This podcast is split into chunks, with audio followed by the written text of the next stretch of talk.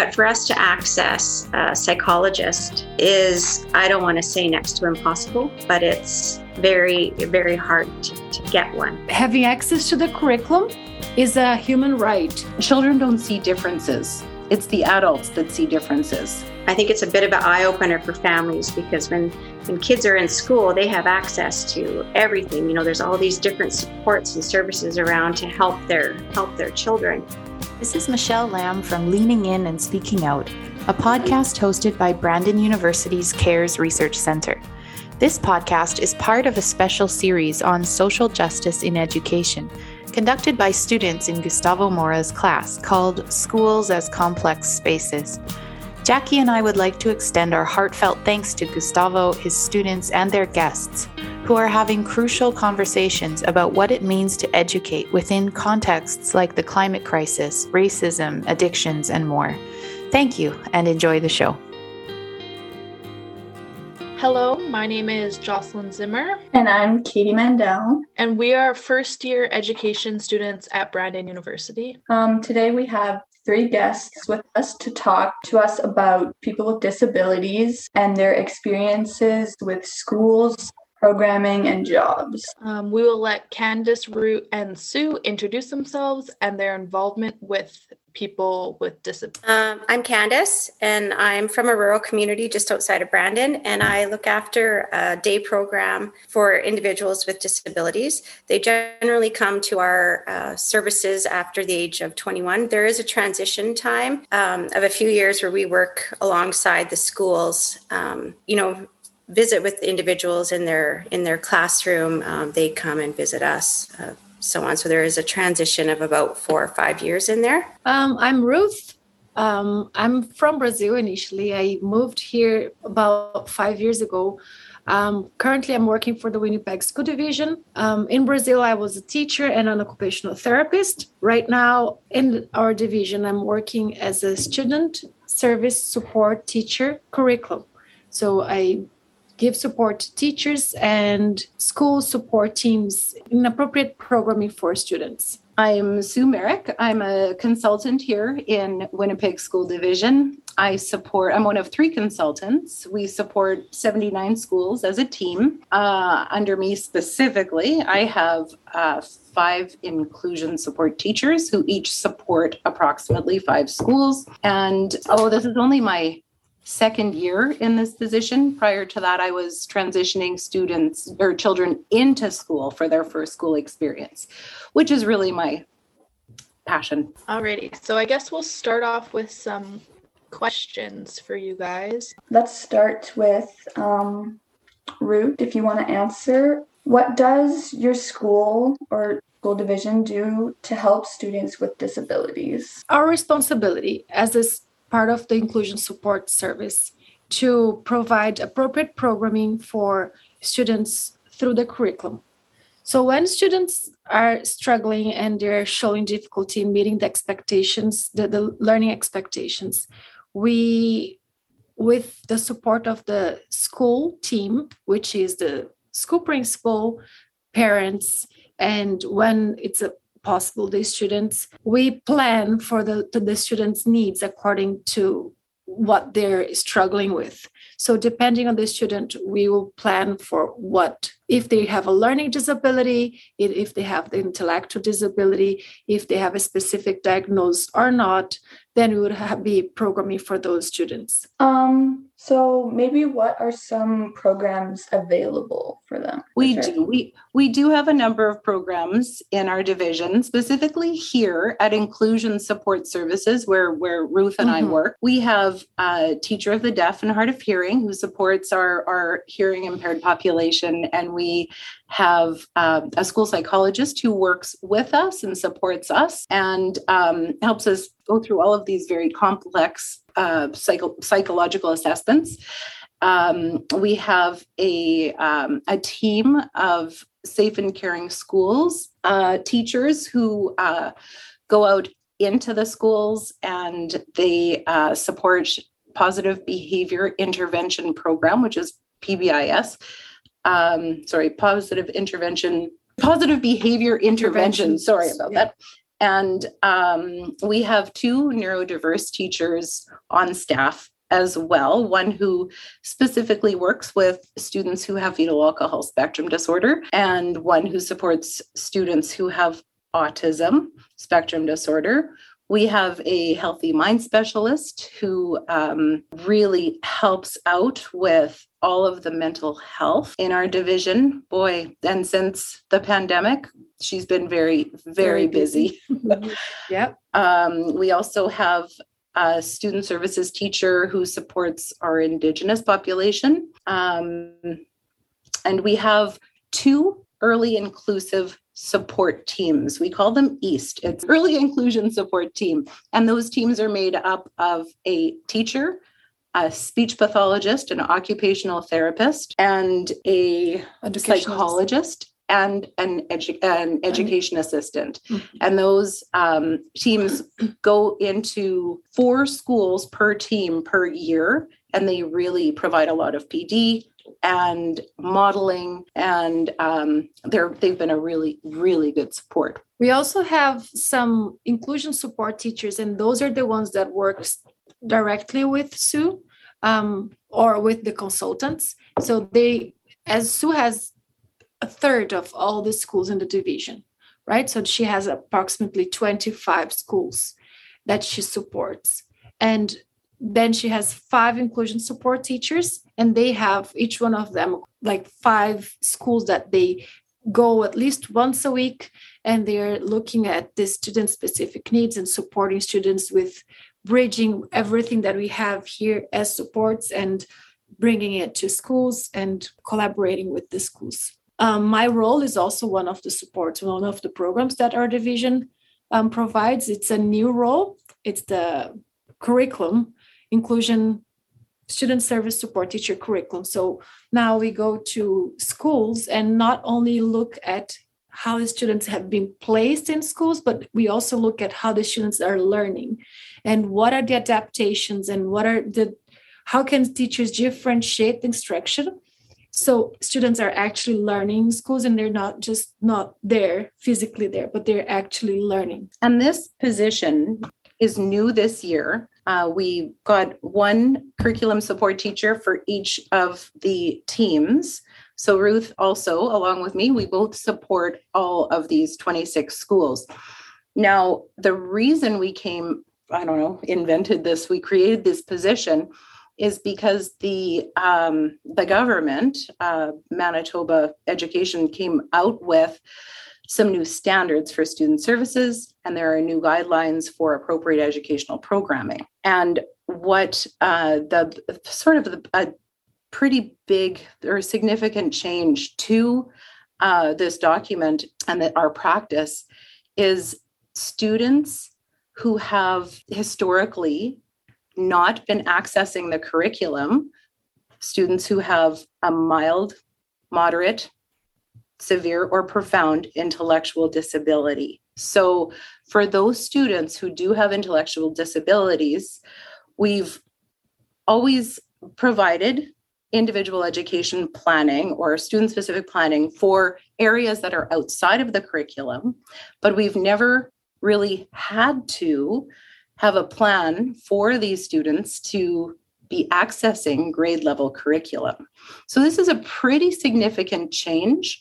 I think it's a very positive change. I think it's, if you're looking at equity and you're mm-hmm. looking at diversity and you're looking at inclusion, this is very very important but it is sort of a mind shift it's a paradigm shift really in in um, in schools so uh, as exciting as it is there's there are processes and documents that need to be created and planning that needs to be um, put in place. So we created Ruth's position to support teachers in modifying the curriculum and changing the curriculum in in creating what the government is calling a CMP, a curriculum modification plan. And this is a new student specific plan that's been added. So um, schools just really like teachers needed help with with doing yeah. this and so if we're going to talk about social justice it's important to emphasize that having access to the curriculum is a human right. Totally. And unless students um, qualify to have this modification plan all the other students they need to be accessing grade level curriculum learning outcomes. And how the teachers are going to do that how we are going to plan for these students that's part of my role to go to schools and work with these teachers. So it's a big thing and it's it's good that we are working on that now. Yeah. Yeah so for you candace are the programming programs similar once they age out of school or different? what i've seen and from from my understanding is once they transition out of um, the school system the majority of the programs um, like where i am out in the rural areas we have our, our social worker um, that manages the individuals and works with either group homes or their families because a lot of them still live at home but for us to access a psychologist is, I don't want to say next to impossible, but it's very, very hard to, to get one. Um, so if you think all we really have access to in our town are general family physicians who don't specialize uh, within with individuals with disabilities. Um, trying to get proper OT and PT out here and assessments is, is hard because we're in our um, our regional health you know area who i mean there's a long wait list to get into a lot of those services. Um, to have access to a URUS nurse for instance this you know the nurse will go into the school and do all this training with these individuals eh, like every year um, once they turn 21 that's done we don't have access to that out here so it's uh, our programming looks a lot different than the school system just because we don't have access to the same services. Uh, we're also funded very, very differently. You know, a lot of students who might have one on one funding or access to one on one support. Very rarely does somebody in a day program setting or residential setting get one to one funding. Um, very rarely. Uh, it's it's a very long process to get one-on-one funding and it's usually only conditional. Um, they have to be extremely violent.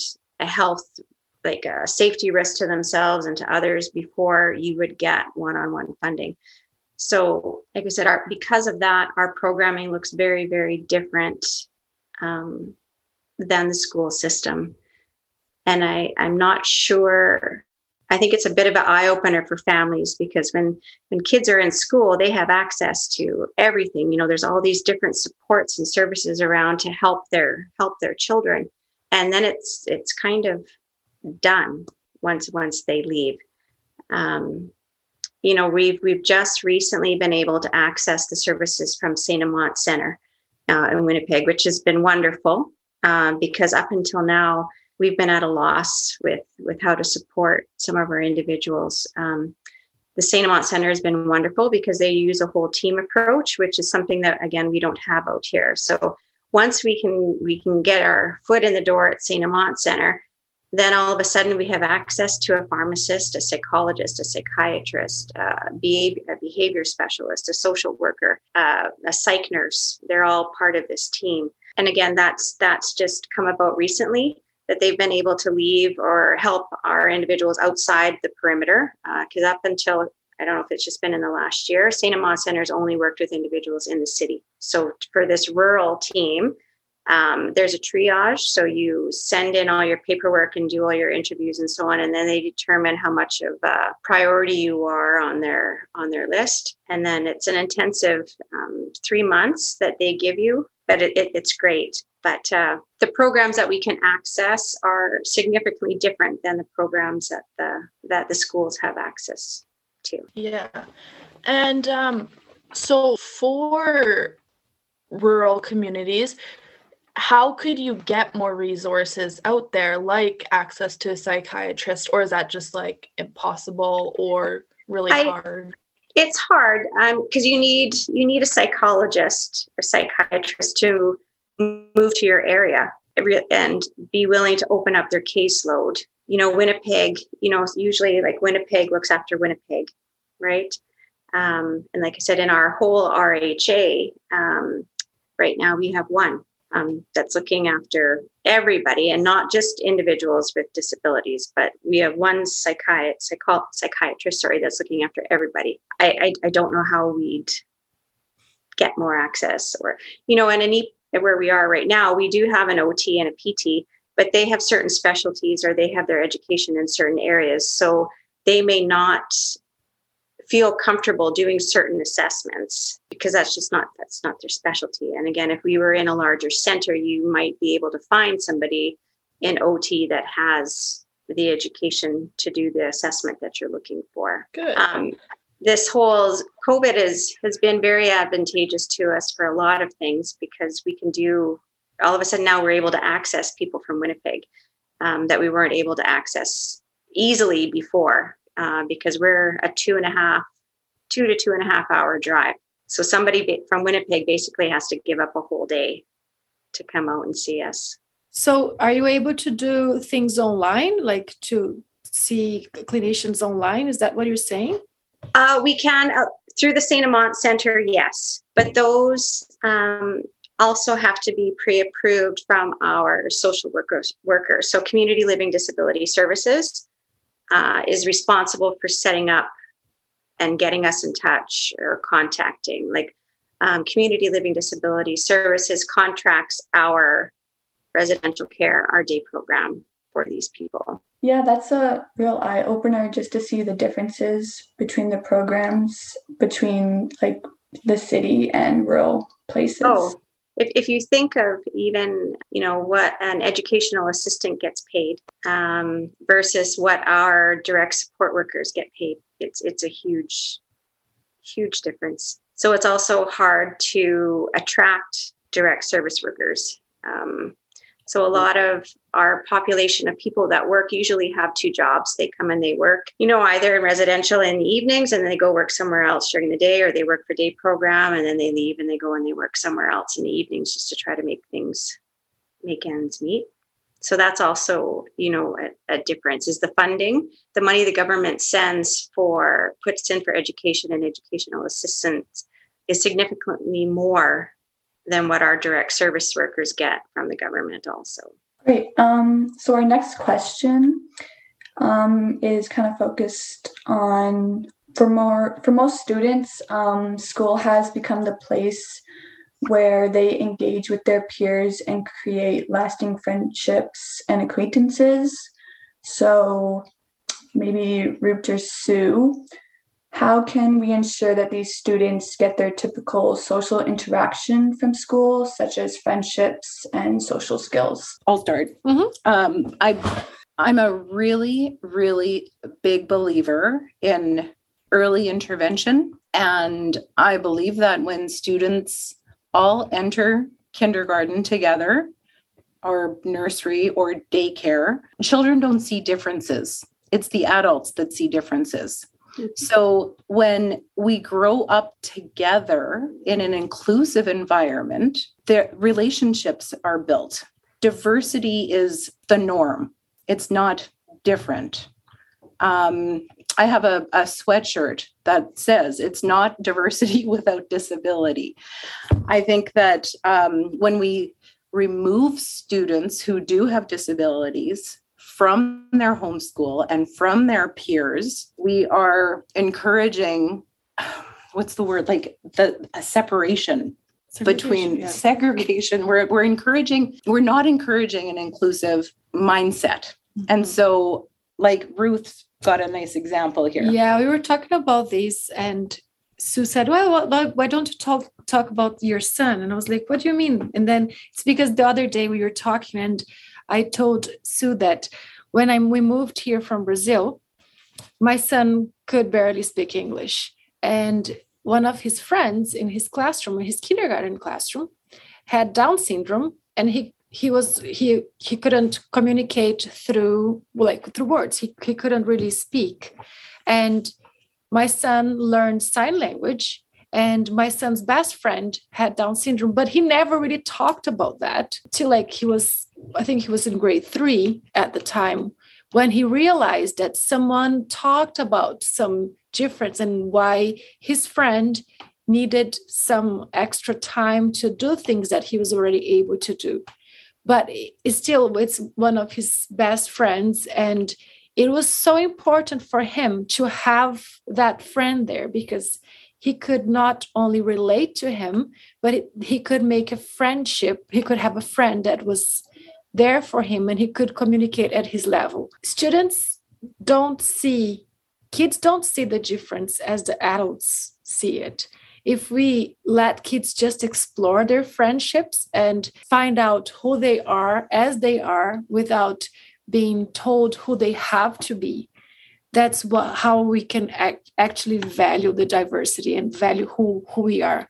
I think it's a it's a whole culture perspective that we have here in canada and i really appreciate that it was one of the things that i really appreciate when moving from brazil our role, our vision is to have all students integrated in regular classrooms. We only provide programs out of the school when the school, their the school at their uh, students' catchment is not able to provide the supports that the students need.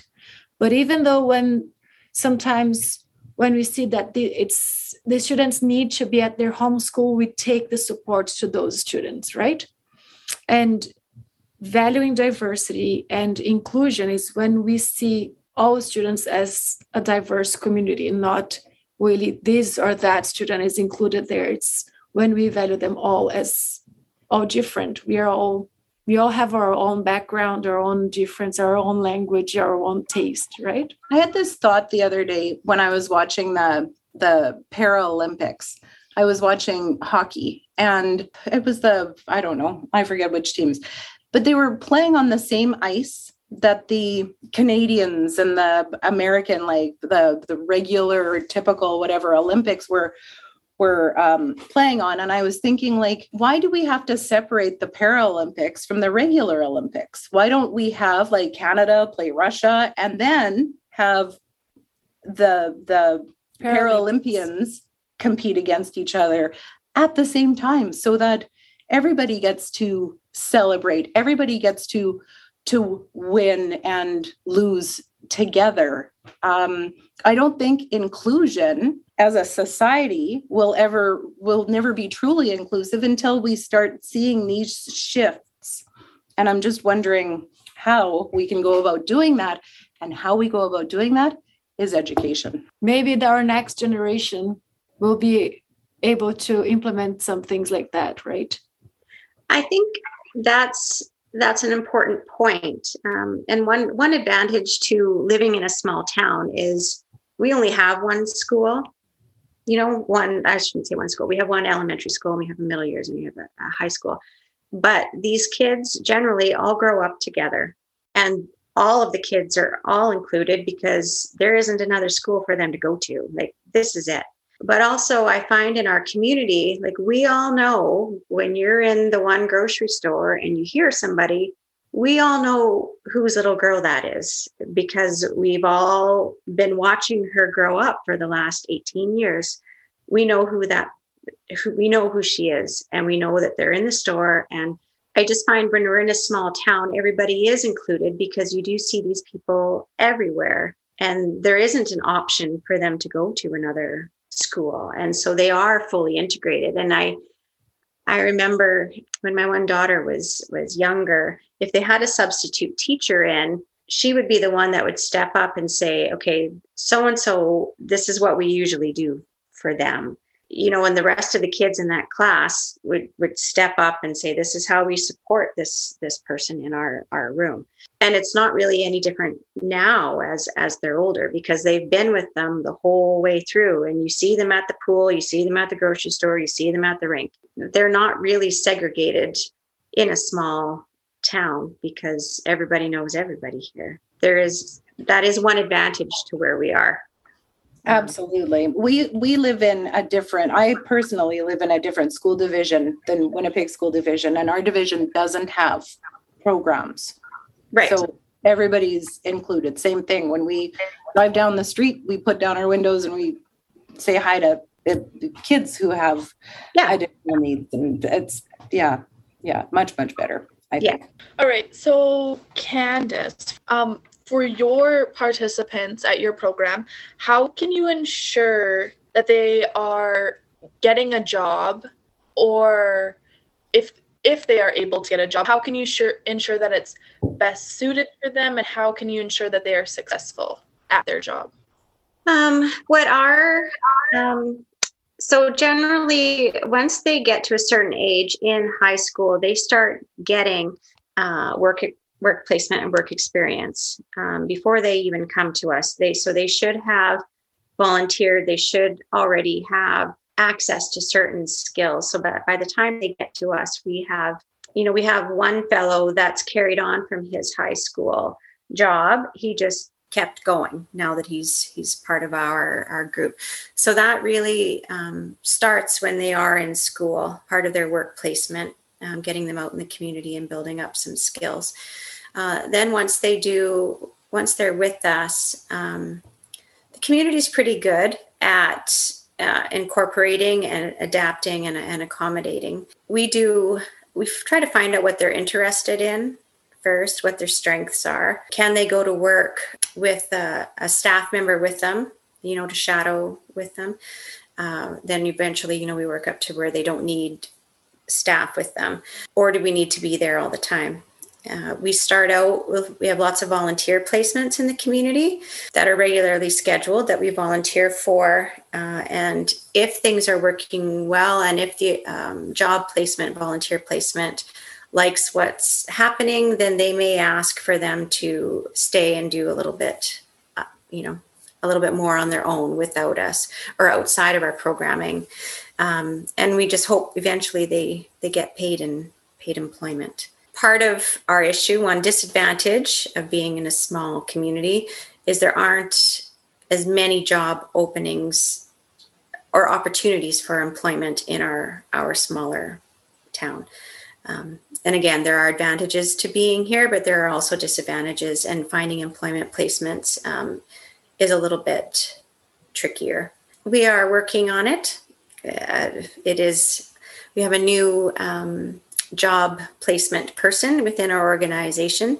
Um, we're starting with volunteer work, and COVID has, act- has been a little bit tricky also because some of our individuals, because they live in a group home, they're restricted a little bit more as to where they were able to be out in the community.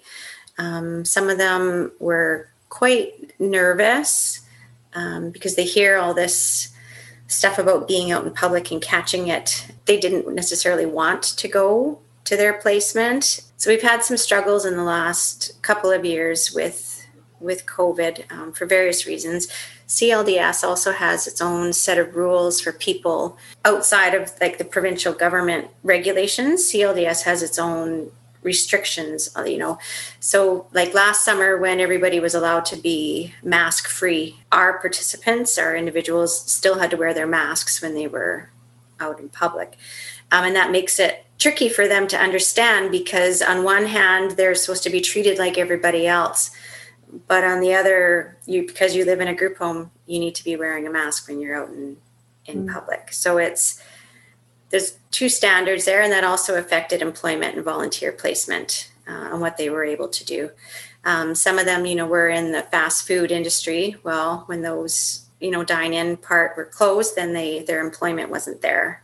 So we're it's we're working on that. Um, it's not advantageous advantageous necessarily in the rural community to find employment, but we are you know we have our snow removal and yard care and paper deliveries and cleaning. We have one lady that's at the daycare and one is at the elementary school a couple at grocery stores um, some out at our plant that's out here. So it's coming. Yeah that's um, a great start to get them into the working place. Um, so the next question, um, everyone can answer. Um, you can just sort of summarize your answer in a couple of sentences. Um, so, what is the role of society in terms of providing options for people who do not have access to a facility, like programs in or out of school? I can talk a little bit to this. I think that um, disabil- disability awareness is um, an important,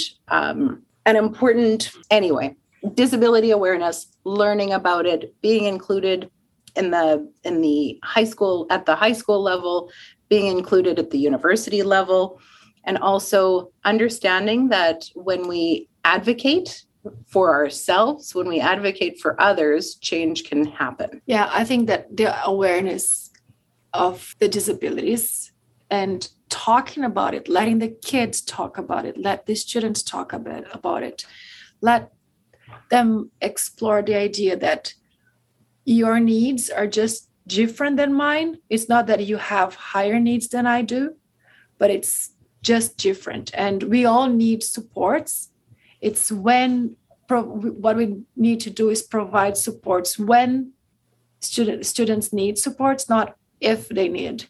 It's to have those supports available so everybody can be successful. And literally talking about it because um, mental health, it's here um, we have been talking about it and having students exploring um, what is mental what is mental health how can we what are the things that we can do for example um, it's it's important to there's a lot of conversations Yeah. around self-regulation Mhm. co-regulation And are you guys familiar with that I'm not Okay. sure. No, I don't know what it is. Okay, this is something you should start Googling. Um, it's super, super important um, to, to new teachers to understand that we all have a central nervous system and we all have an autonomic nervous system. And when you understand your own autonomic nervous system, what happens when you start to feel frustrated or hungry or mad or which whatever there are so many different feelings and emotions and um, i mean just biological needs that that we have to meet. If we understand our own we can help students understand their own there's an expression um, oh shanker stuart shanker google stuart shanker and um, st- join the MEHRIT Center. It's free. Uh, he just opened up all of his resources. They're completely free.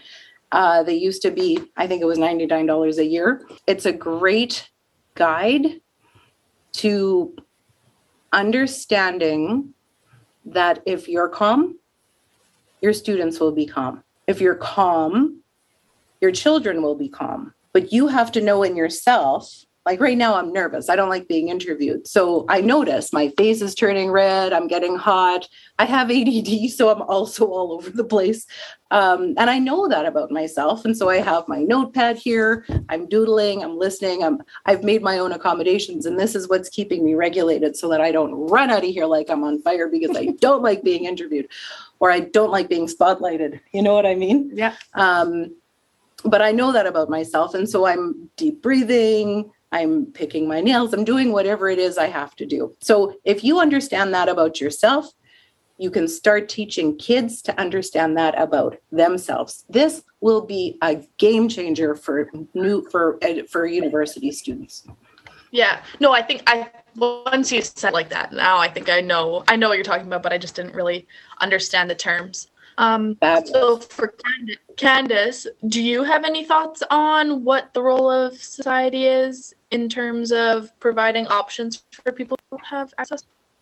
I think part of the biggest thing is just awareness. And I think people are more aware um, as we all get older. Like, if you think years and years and years ago, anybody who was slightly different would not be seen in public. They were sent away to an institution and that's where they stayed. They weren't even seen.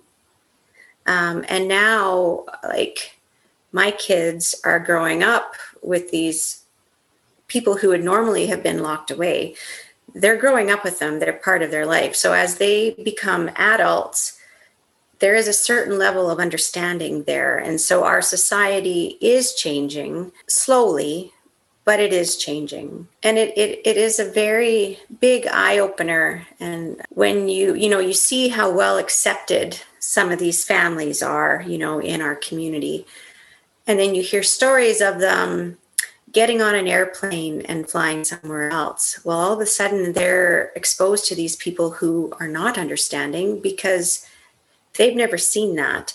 They've never had to sit beside somebody with a disability before, never mind sit beside them for three hours on a plane. And I, I think it's just that that awareness and getting people out there in public that will help society. Um, and we have come a long way if if you look at to where we were now that's not to say we still don't have a long way to go but the change is happening um, and people are more accepting they are realizing that you know we might have this great restaurant or this great movie theater and again even up to 10 years ago they may not have been physically accessible for some of these people and now they are i think that the accessibility piece is a huge thing for mm-hmm for this awareness, right? And social media now is giving everyone a voice to talk about their own experiences. Yeah. I often tell Sue that she brings so much to the conversation because of her own experiences. And that's what we need to hear. We need to hear those that go through all this so we can learn, we can empathize with what they are going through and think about how we can how can we be more supportive right and mm-hmm. with social media we can bring uh, we can see a lot of what people are going through and it's so and that's the awareness you're talking about candice mm-hmm. a yeah. good person to to also start reading is uh brene brown she talks a lot about empathy she talks about the difference between empathy and sympathy just throwing that out there um i think that's all of our questions. If you guys have any questions for us, go ahead. I'd like to share some statistics if that's okay. So, I'm just going to talk about autism spectrum disorder. Not going to talk about other uh, disabilities, or I don't even like to call autism a disability. I don't think it's a disability, I think it's a special ability.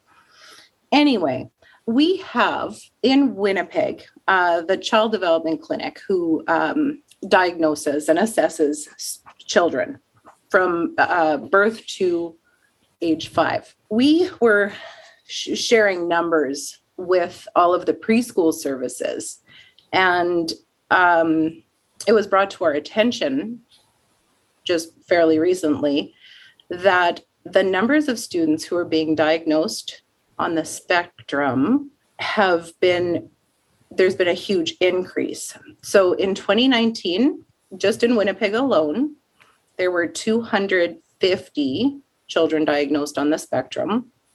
In 2020, there were 260. And in 2021, there were 600. So, education students and universities and kindergarten teachers and grade one teachers are really going to they're going to have to know how to teach how to co-regulate how to embrace how to see the good how to look at these students not as a disability not as a diagnosis but as somebody's child as somebody's little person that will eventually who will eventually be a contributing member of society. I know several autistic adults or adults with autism who are extremely successful. So um, it's a it's a number that um, it, it it kind of scares me because I don't know that we're so prepared for it. That teachers are prepared for it, but it's sure going to um, force us to be prepared because um, these students really do have we we a lot to offer. Everybody can learn from everybody, but the numbers are very very high. And the way as teachers we have to program, as Sue said, we have to teach, and then we have to assess, and then we have to report. All that is so important for the teachers to be prepared because what in the past was used to be seen as oh that student will go to that program. Now what we try to do is those students go to their home school. And how are the teachers will be make, using adaptations and programming for the students, how are the schools are going to plan and have all the supports in place will depend on us. And you guys are the next generation of teachers. So it's important that you always look at the data of that we can have so we can prepare for who are going to be our students in 5 10 15 years what are the things that i need to learn today that will impact the way i'm teaching in 5 years for example. So do you think that like a mandatory university class on learning how to teach these students would be? 100% Yeah. what we need to do is focus on neurodiversity not necessarily just autism because there are a number of abilities that we need to be able to teach adhd being one of them Yeah, we've been looking at some data in our division, and when we look at the what we called the individual educational plan or the, the specific plan for students that have goals that are outside of the curriculum, and we look at the diagnosis, there's a huge um, the data shows that there's a huge number, like the number of students that have a diagnosis of ADHD, for example, it's also increasing. And so now that we know that, we need to ask ourselves are we ready to teach those students, to teach the curriculum, to support them with interaction, socialization, language, learning, all that? another word interoception look that one up too I N T E R O C E P T I O N. Okay. Um, Candice, do you have any questions or anything to share? No? Okay. Then I think we're all good. Um, so thank you guys so much for your input your input and I know I learned a lot. I really did. You've been listening to Leaning In and Speaking Out, a Research Connection podcast from Brandon University. For more episodes or to learn more about the BU Cares Research Centre, please visit our website at bucares.ca or you can come find us on Instagram, Facebook, Twitter, YouTube, or anywhere you get your podcasts.